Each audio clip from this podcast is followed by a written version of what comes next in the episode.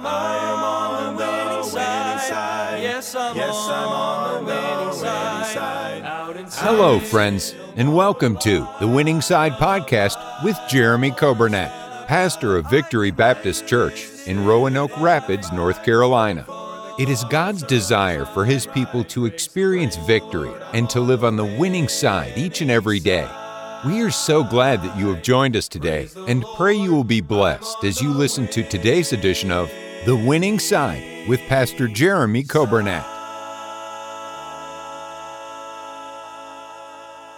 Thank you for joining us today. It is Friday. Can you believe it? We've had a busy week. Caleb and I were just talking.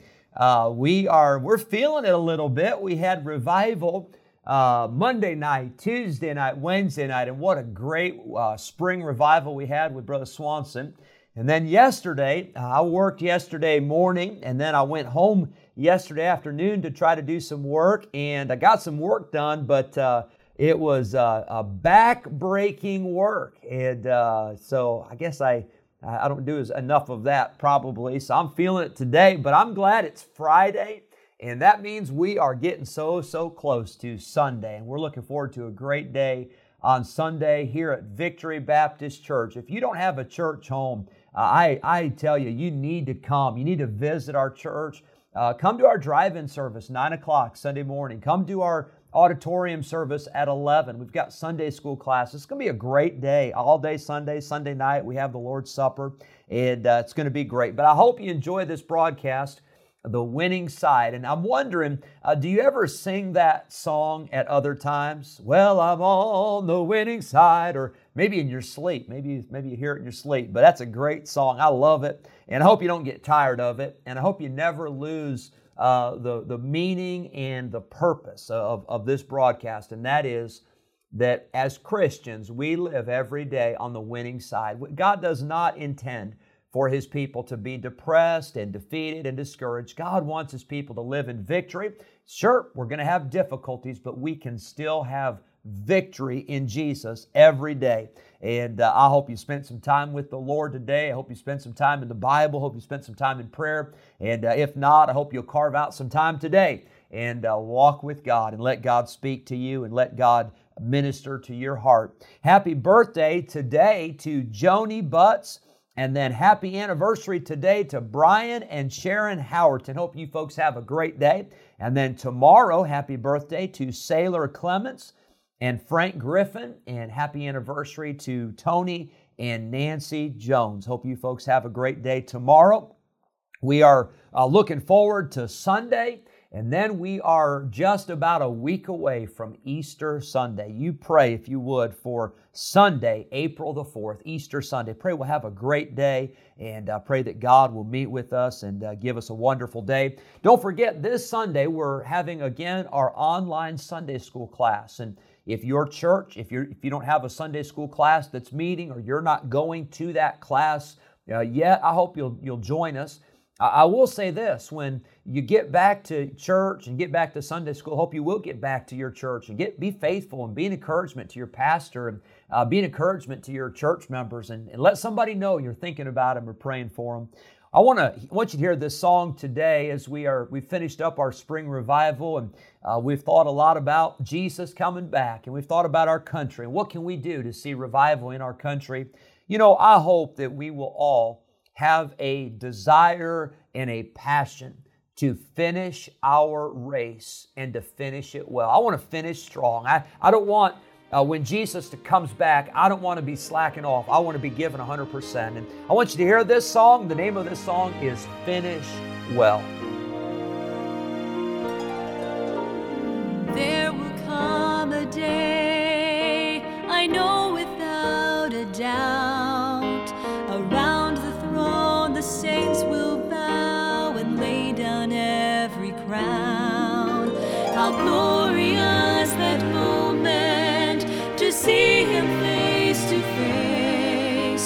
hear him say, Well done, my child, you finished your race.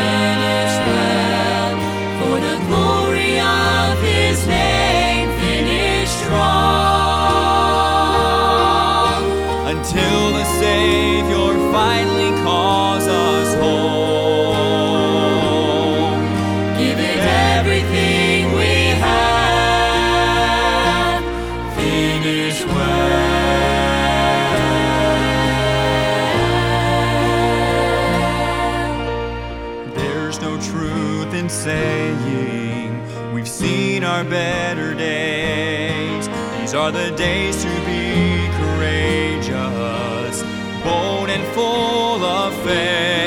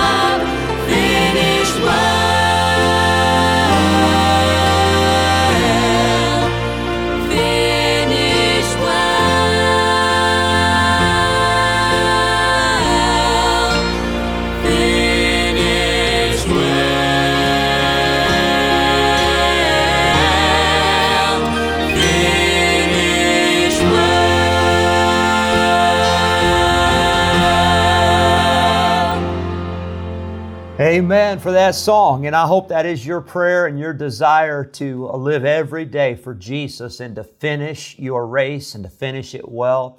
I want to hear those words Well done, thou good and faithful servant. And uh, I thank the Lord for uh, the, uh, the fact that Jesus is coming back, and one of these days we'll be with him. And what a day that will be. We had a note come in, and I apologize for this. It's not anybody else's fault but mine. But tomorrow is happy first birthday to Grayson Proctor. It's hard to believe it has been a year. And so happy birthday to Grayson uh, tomorrow. I want you to look in your Bibles, not if you're driving. I saw somebody commented I think it was Jessica that you're in the car. Don't don't get in a car accident because you're turning in the pages of your Bible. But Daniel chapter seven is where we're starting today, and we'll be in Daniel seven for a little while. But the first six chapters of Daniel deal with history. Now I know what you're thinking. Well, it's all history for us now. I understand that, but first six chapters deal with the accounts of uh, Daniel and Shadrach and Meshach and Abednego and Nebuchadnezzar and Belshazzar and all of those stories and events. But when we get to chapter 7, we shift gears and we are now looking at mostly prophecy. Uh, some of this has already happened, but at the time that Daniel wrote and at the time that Daniel had these dreams, it had not yet happened. And what's amazing is how these prophecies have been fulfilled. Now, not all of them because there are some prophecies that have to do with the uh, Antichrist. There are some prophecies that have to do with the millennial reign of Christ, and so those are still yet to come. But we see in these chapters a lot of prophecy. Now, I told uh, Caleb the other day, I got to be careful. I don't want to get too deep. I don't want to scare some of you off, but I hope that you'll follow with us every day. And I hope that this will make sense as we go through the book of Daniel's chapter, Daniel chapters 7 through 12 to see the different prophecies that uh, God gave Daniel. Chapter 7, notice with me, if you would, in verse number uh, 1, it says that this was written in the first year of Belshazzar, king of Babylon, that Daniel had a dream and visions of his head upon his bed. Then he wrote the dream and told the sum of the matter. So Daniel interpreted the dreams of Nebuchadnezzar, but and then he interpreted the handwriting for Belshazzar. But now Daniel has a dream that God has given him uh, with uh, a great significance because it is prophecy of things to come. Notice verse number two Daniel spake and said, I saw in my vision by night, and behold, the four winds of the heaven strove upon the great sea. And four great beasts came up from the sea, diverse one from another. The first was like a lion and had eagle's wings. I beheld till the wings thereof were plucked, and it was lifted up from the earth and made stand upon the feet as a man, and a man's heart was given to it. That's an interesting beast there. Then in verse 5, we see the second beast. Behold, another beast, a second like to a bear. So the first one's like a lion, second one is like a bear. And it raised up itself on one side, and it had three ribs in the mouth of it between the teeth of it. And they said thus unto it, Arise, devour much flesh. After this I beheld, and lo, another like a leopard. So here's the third one. You have a lion, you have a bear, and now a leopard. And the leopard had upon the back of it four wings of a fowl, and the beast had also four heads, and dominion was given to it. Now, if these first two beasts did not scare you, this third one certainly should. It is a leopard with four wings and four heads. Verse number seven After this, I saw in the night visions, and behold, a fourth beast, dreadful and terrible, and strong exceedingly and it had great iron teeth. It devoured and it brake in pieces and stamped the residue with the feet of it. And it was diverse from all the beasts that were before it, and it had ten horns. Now here's a beast with ten horns, and Daniel describes this that this one was dreadful. This one was terrible. This was worse than the first three. And it says in verse 8, I considered the horns, and behold, there came up among them another little horn before whom there were three of the first horns plucked up by the roots, and behold, in this horn were eyes like the eyes of man, and a mouth speaking great things. This is an amazing dream that Daniel has, and this dream has great significance. And this dream shows God's plan for the future of the empires. Let's look first, before we get into the beast, let's look first at the winds of heaven. The Bible says there were four winds of heaven, uh, I think indicating could have been coming from all directions east, uh, west, north, and south. But the winds of heaven, they originated in heaven. And these winds of heaven, I believe, they remind us of the sovereignty and the power of God. Did you know that everything that takes place on this earth, it is all within the power and the control of God? Now, there's things that God, uh, He does not, God does not create evil. We understand that, but God allows it. Uh, God has given us all a free will, and, and sometimes we choose to do that which is evil, and God allows that. But we see the winds of heaven show us that God is sovereign over human history. Everything that takes place takes place within the bounds or the boundaries of God's divine will. Now, the winds, they, they, they strove, the Bible says, upon the great sea. The great sea in the Bible is speaking of the Mediterranean Sea. That is where all of these nations, they would, they would center around this Mediterranean Sea. Uh, of course, the children of Israel border on the Mediterranean Sea. You've got the Babylonian Empire, and you've got the Medo Persian and the Grecian, the Roman Empire, all centering around this sea. But I want you to look first at the beast the Bible calls a lion with the wings of an eagle. This beast represents the Babylonian Empire, and that was the empire in which Daniel was living uh, at the time of this writing. Belshazzar uh, was had just taken over, and his grandfather Nebuchadnezzar had been king for many years. The lion is the king of the beasts, and Babylon was supreme in its power. It was a lion with wings of an eagle. An eagle uh, would be the king of the birds. The eagle would be uh, the premier of all of the birds of the air, and Babylon was the top. Babylon was the greatest. Babylon had such great power that God uses this beast to describe the Babylonian Empire. Babylon conquered the known world with a power uh, like a lion and the swiftness like an eagle. The Bible says that this beast, this lion, had the wings of an eagle, but the wings were torn off.